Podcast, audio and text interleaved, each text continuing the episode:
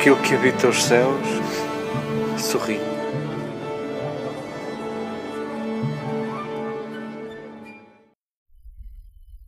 Queridas irmãs, queridas amigas,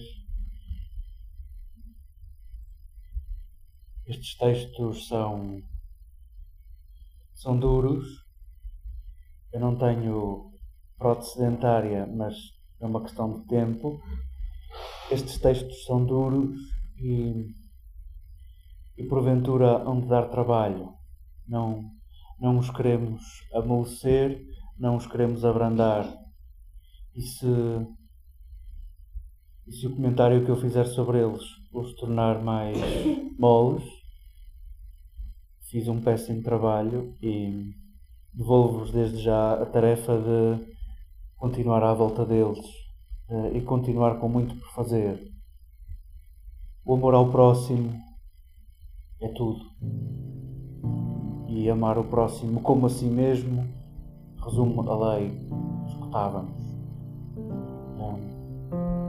nós que, desculpem o abuso, falo por mim, nós que ainda nem sabemos amar-nos a nós próprios.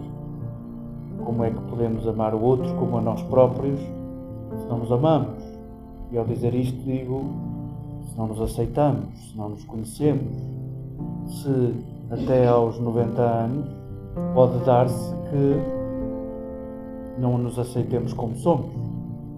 Ah, eu ainda nos meus míseros 36, ah, porventura ainda ando a gastar energias onde não devo gastá-las. Ah,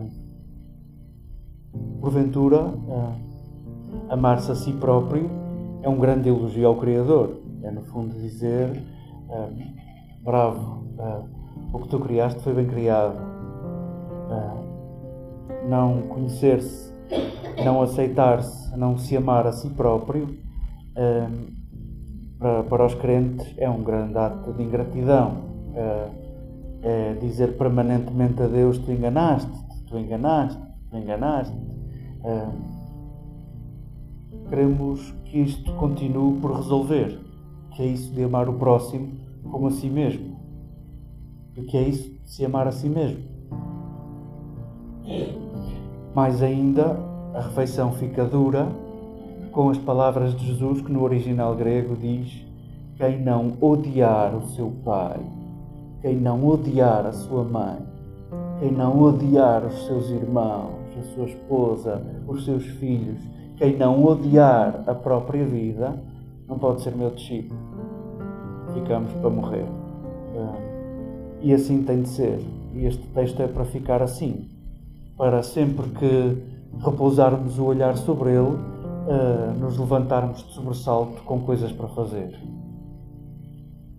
Porventura, ah, este texto, ou neste texto, convergem os ditos de Jesus e também converge um pescar de olho do, do evangelista Lucas. Não sei se Jesus terá dito tomar a sua cruz. Os discípulos que viram Jesus já com a cruz às costas é que podem falar de tomar a cruz. Eh, porventura, Lucas está a lembrar-nos a vida de Jesus. Eh, renunciar a todos os seus bens. E, desculpem a tradução literal, odiar os outros. Uh, por amor de Jesus, uh, é condição do discípulo. Uh, Lucas colocava na, na, na boca de Jesus dois exemplos de estratégia. Isso de construir uma torre implica uh, cálculo, implica estratégia. Avançar para partir para uma guerra em desvantagem implica um redobro de atenção na estratégia, uh, um discernimento, um, uma reflexão séria.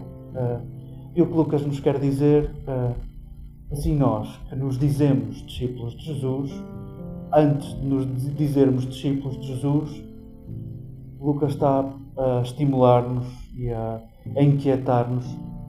Meu caro leitor, tens condições para dizer que és discípulo de Jesus? És mesmo discípulo de Jesus? Estás disponível a rever as condições de seguimento de Jesus?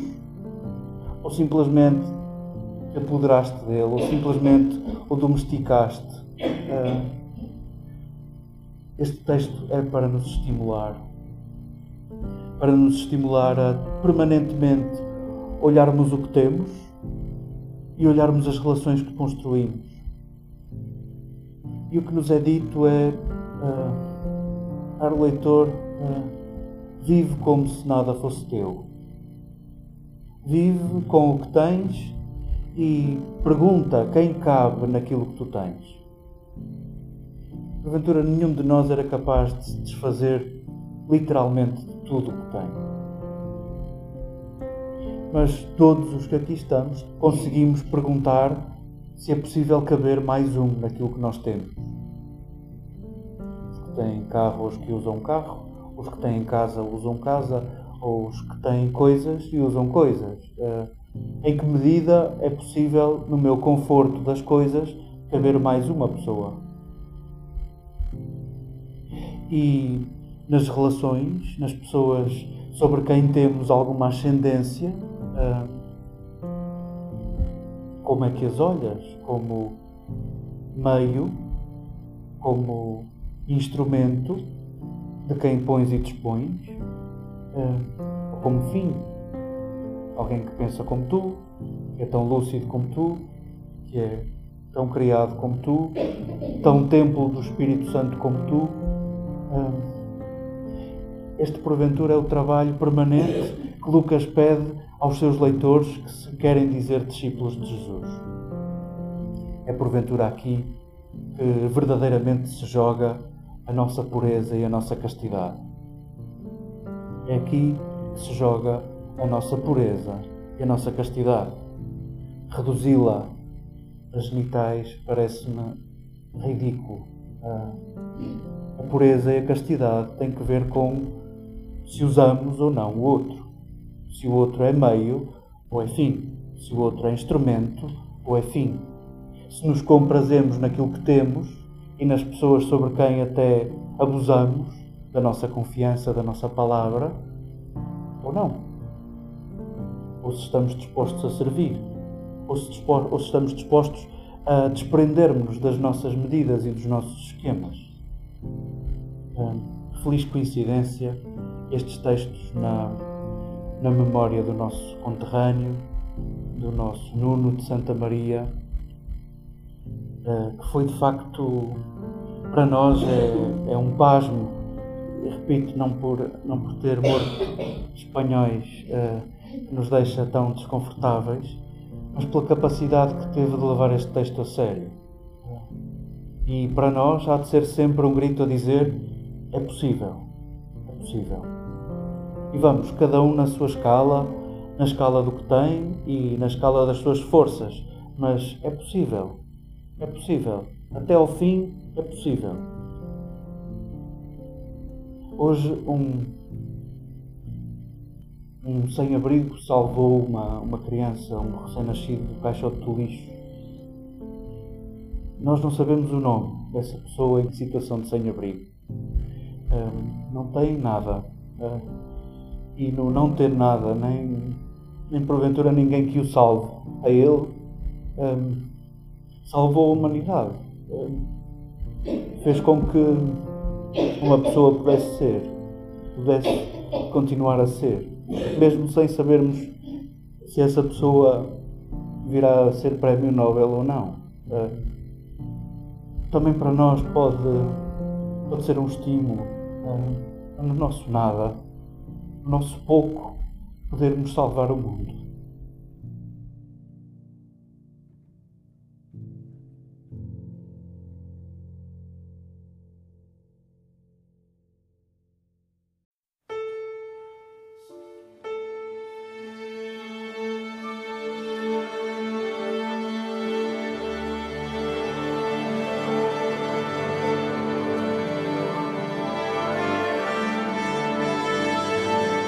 Aquilo que habita os céus sorri.